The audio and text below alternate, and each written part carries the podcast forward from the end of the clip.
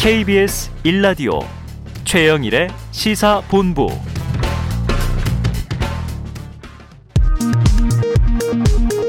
이 시각 라디오 정보센터 뉴스입니다. 민주당은 우리 고삼이 민주당 고삼보다 우월하다는 이준석 대표를 향해 대한민국의 고삼을 우월감으로 갈라치게 하는 제일 야당의 젊은 당대표에게서 오만과 모순의 냄새만이 느껴진다며 해당 발언을 철회하라고 촉구했습니다. 국민의힘은 오늘 수석 부대변인 논평을 통해 김건희 씨는 단연코 유흥주점에서 근무한 사실이 없다며 인격살인과 허위사실 유포에 대해선 강력히 대처하겠다고 말했습니다.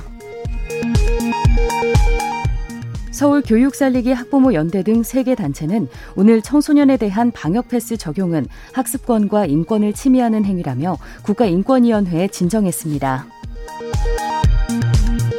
미국 제약사 화이자의 앨버트 블라 최고 경영자는 현지 시간으로 칠일 코로나십구의 새로운 변이 오미크론이 향후 또 다른 변이를 일으킬 가능성을 제기했습니다. 호주가 내년 이월 열리는 베이징 동계올림픽에 대한 외교적 보이콧 행렬에 동참한다고 현지 시간 팔일 로이터와 에이에프피 통신이 보도했습니다. 지금까지 라디오 정보센터 조진주였습니다.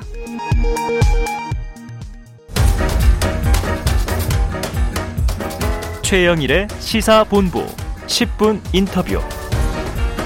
네, 대선까지 구십일일 남았습니다. 엊그제 백일 남았다고 한 것 같은데 화살처럼 흐르네요. 자, 민주당, 국민의힘 모두 선대위 인선 정비하고 본격적인 경쟁 구도를 만들고 있는데요. 자, 오늘 십 분 인터뷰에서는 민주당 선대위가 선거 판세를 어떻게 읽고 있는지를 자세하게 들어보겠습니다.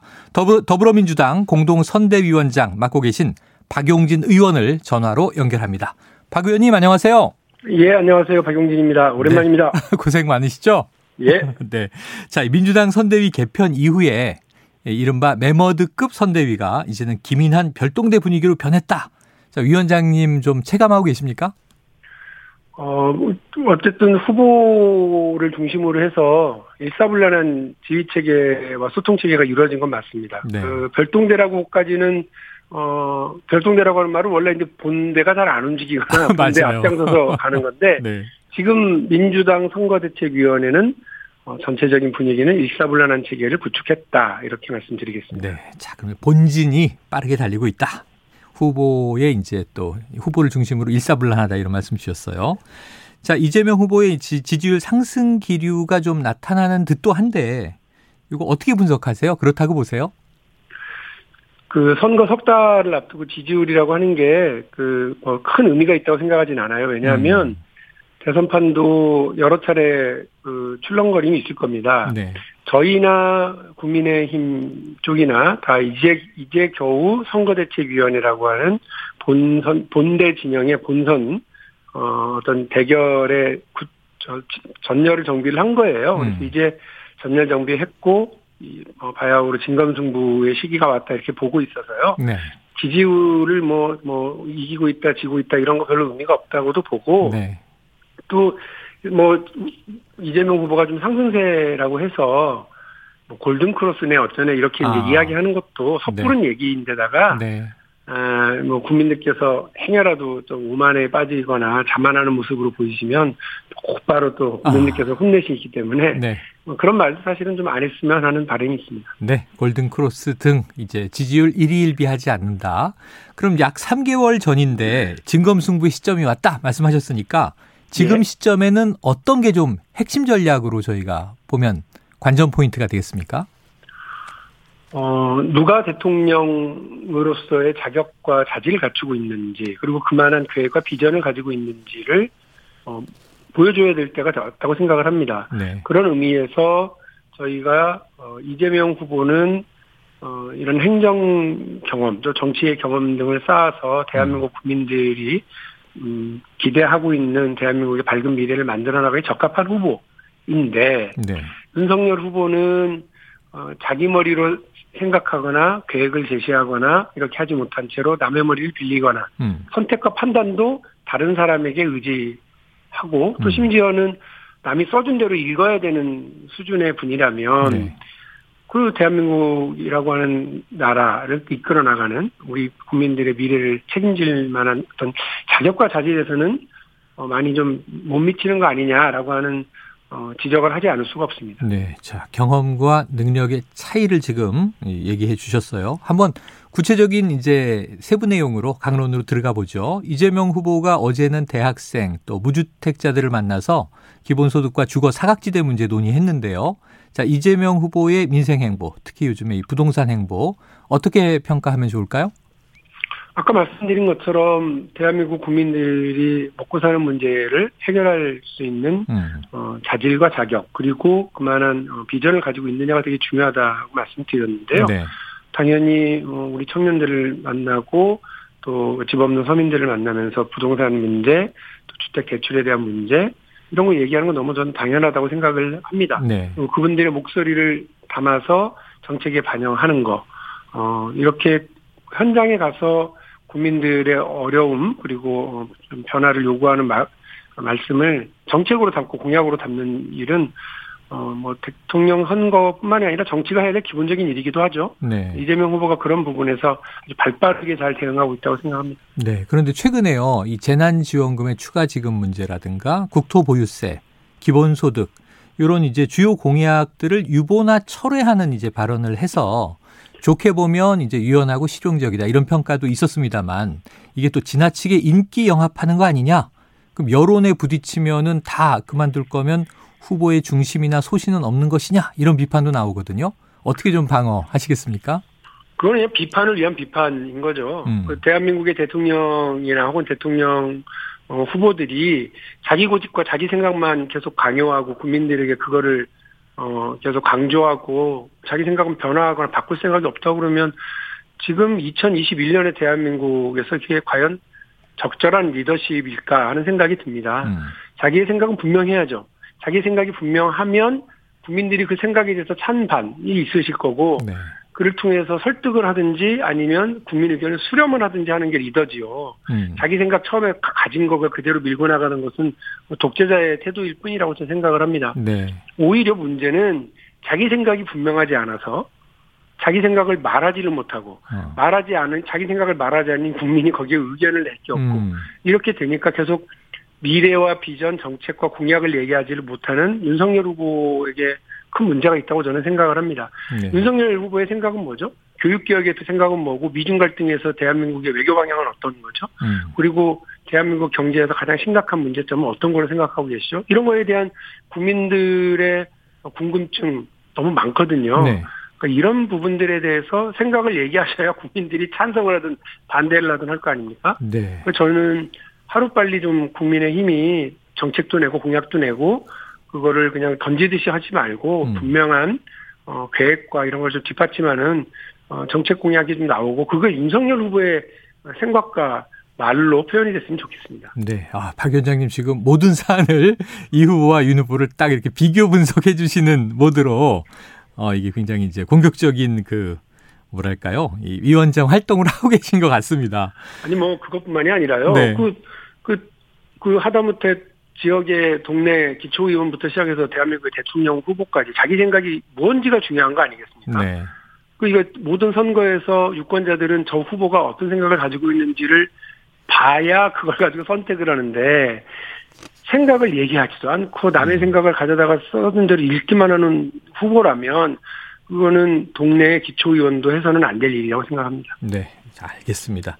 자, 이 후보 관련해서는 하나만 더 여쭤볼게요. 자, 보편적 기본소득, 국토보유세 이 강행을 접고 유연하게 움직이는데 자기 생각은 또렷하지만 국민 여론에 귀 기울여야 한다. 근데 이제 이 후보가 또 그런 얘기도 했더라고요. 이게 철회한 거 아니고 국민을 설득하도록 하겠다. 이렇게 얘기를 했는데 지금 양도세 완화 또 한미동맹 강화 좀 우클릭하는 행보 아니냐 이렇게 보고 있는데 바람직하다고 보십니까? 어, 저는 뭐 부분적으로 바람직한 것도 있고 그렇지 않은 것도 있다고 생각합니다. 네. 저도 역시 안보, 외교, 통일 등의 이런 사안, 국방과 관련된 사안에서는 이거는, 음, 만에 하나를 늘 생각해서 가장 보수적이고 가장 안정적으로 운영해야 되는 정책 방향 분야라고 생각합니다. 네.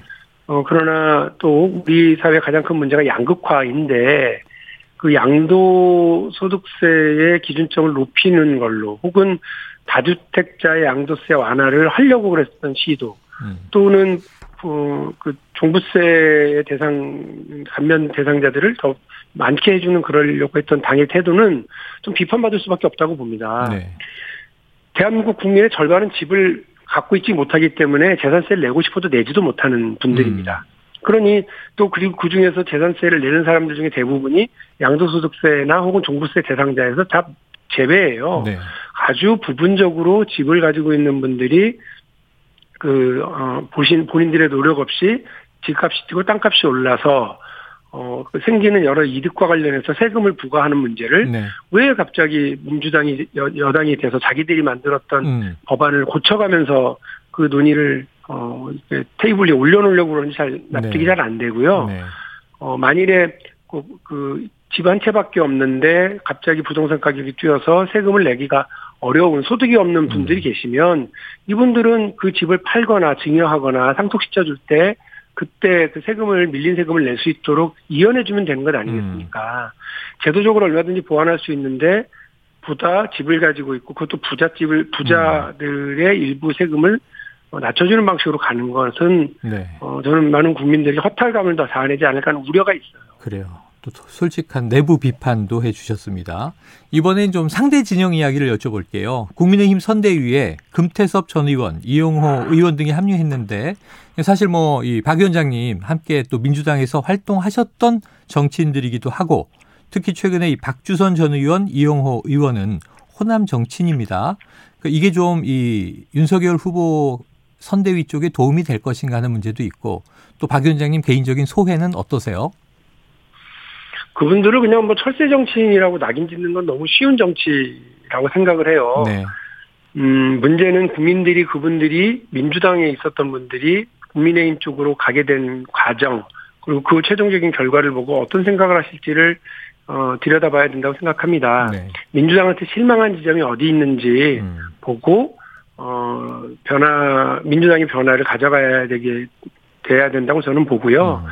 민주당이 변화하고 반성하는 모습을 계속 보여주는 것이 매우 중요하다고 봅니다. 네. 민주당과 같이 했었던 분들이 국민의힘 윤석열 후보를 지지하는 그 모습과 관련해서는 어, 뭐 저는 사실은 좀 뼈아프게 생각을 하고요. 음. 그분들을 비판하는 것으로 이 문제에 대한 네. 뭐 어떤 뼈아픈 지점이 극복되는 것이 아니기 때문에 어, 민주당의 변화를 뭐 이재명 후보를 중심으로 더 적극적으로 만들어 나가야 된다고 생각을 하고 있고요. 다만 우리 이제 금태섭 의원이나 이용호 의원님이나 처음 정치를 하실 때 하시고자 했었던 일, 음. 처음 정치를 하실 하실 때 마음 먹었던 지금 그 자리인가 거기가 네. 그 부분은 뭐, 뭐 물어보고 싶습니다. 아 그래요. 이 철새 정치인 이렇게 낙인 찍지 않으시고 민주당의 성찰도 짚으시면서 하지만 이분들에게도 질문을 던지셨습니다.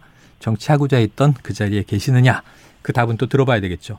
자, 이 저 박 위원장님 일주일 전 인터뷰가 무산된 게 일주일 미뤄진 게 출판기념회 때문인데 이때 네. 김종인 현재는 국민의힘 총괄 선대위원장이 참석하면서 이 가지 마세요 하는 장면이 굉장히 보도가 많이 됐어요. 그런데 네. 가셨단 말이죠. 아쉬우십니까? 네. 음, 뭐 정권 교체가 이, 지금의 정치적인 뭐 과제다라고 생각하셨던 분이니까. 음. 어, 뭐, 어쨌든 이번 대통령 선거에서, 어, 국민의힘에 힘을 실겠지 생각은 했습니다만 그 결합 시점이 좀 늦어졌으면 하는 바람이 개인적으로 있었고요. 네. 어, 그런데 어쨌든 전격적으로 결정을 하고, 어, 가셨습니다. 음. 어쨌든 민주당으로서는 좀 긴장을 하고, 이 문제를 좀, 어, 지켜보고, 아까 말씀드린 것처럼 진검승부죠. 어, 그래서 우리는 실수를 줄이고, 음. 어, 최대한 단단하게 일사불란하게 움직여 나가야 되겠다 이렇게 각오를 다집니다. 네, 참 궁금한 게 많은데 시간이 다 됐습니다. 자, 어제 에스엔에스 글이 화제여서 요거 끝으로 여쭤볼게요. 국민의힘 선대위가 봉합된 것처럼 보이지만 자리 사냥하려는 파리떼가 모일 것이다. 이런 글을 남기셨어요. 그럼 윤핵관 문제 아직 해결되지 않았다고 보시는 건가요? 어, 안 왔죠. 안 왔을 뿐만 아니라 뭐 그 김종인 비대위원장께서 그 큰 실수하지 않으면 된다 이렇게 얘기하셨던 걸로 아는데 네. 비니자 노, 노재승 씨 문제를 그냥 방치하고 가시더라고요. 네.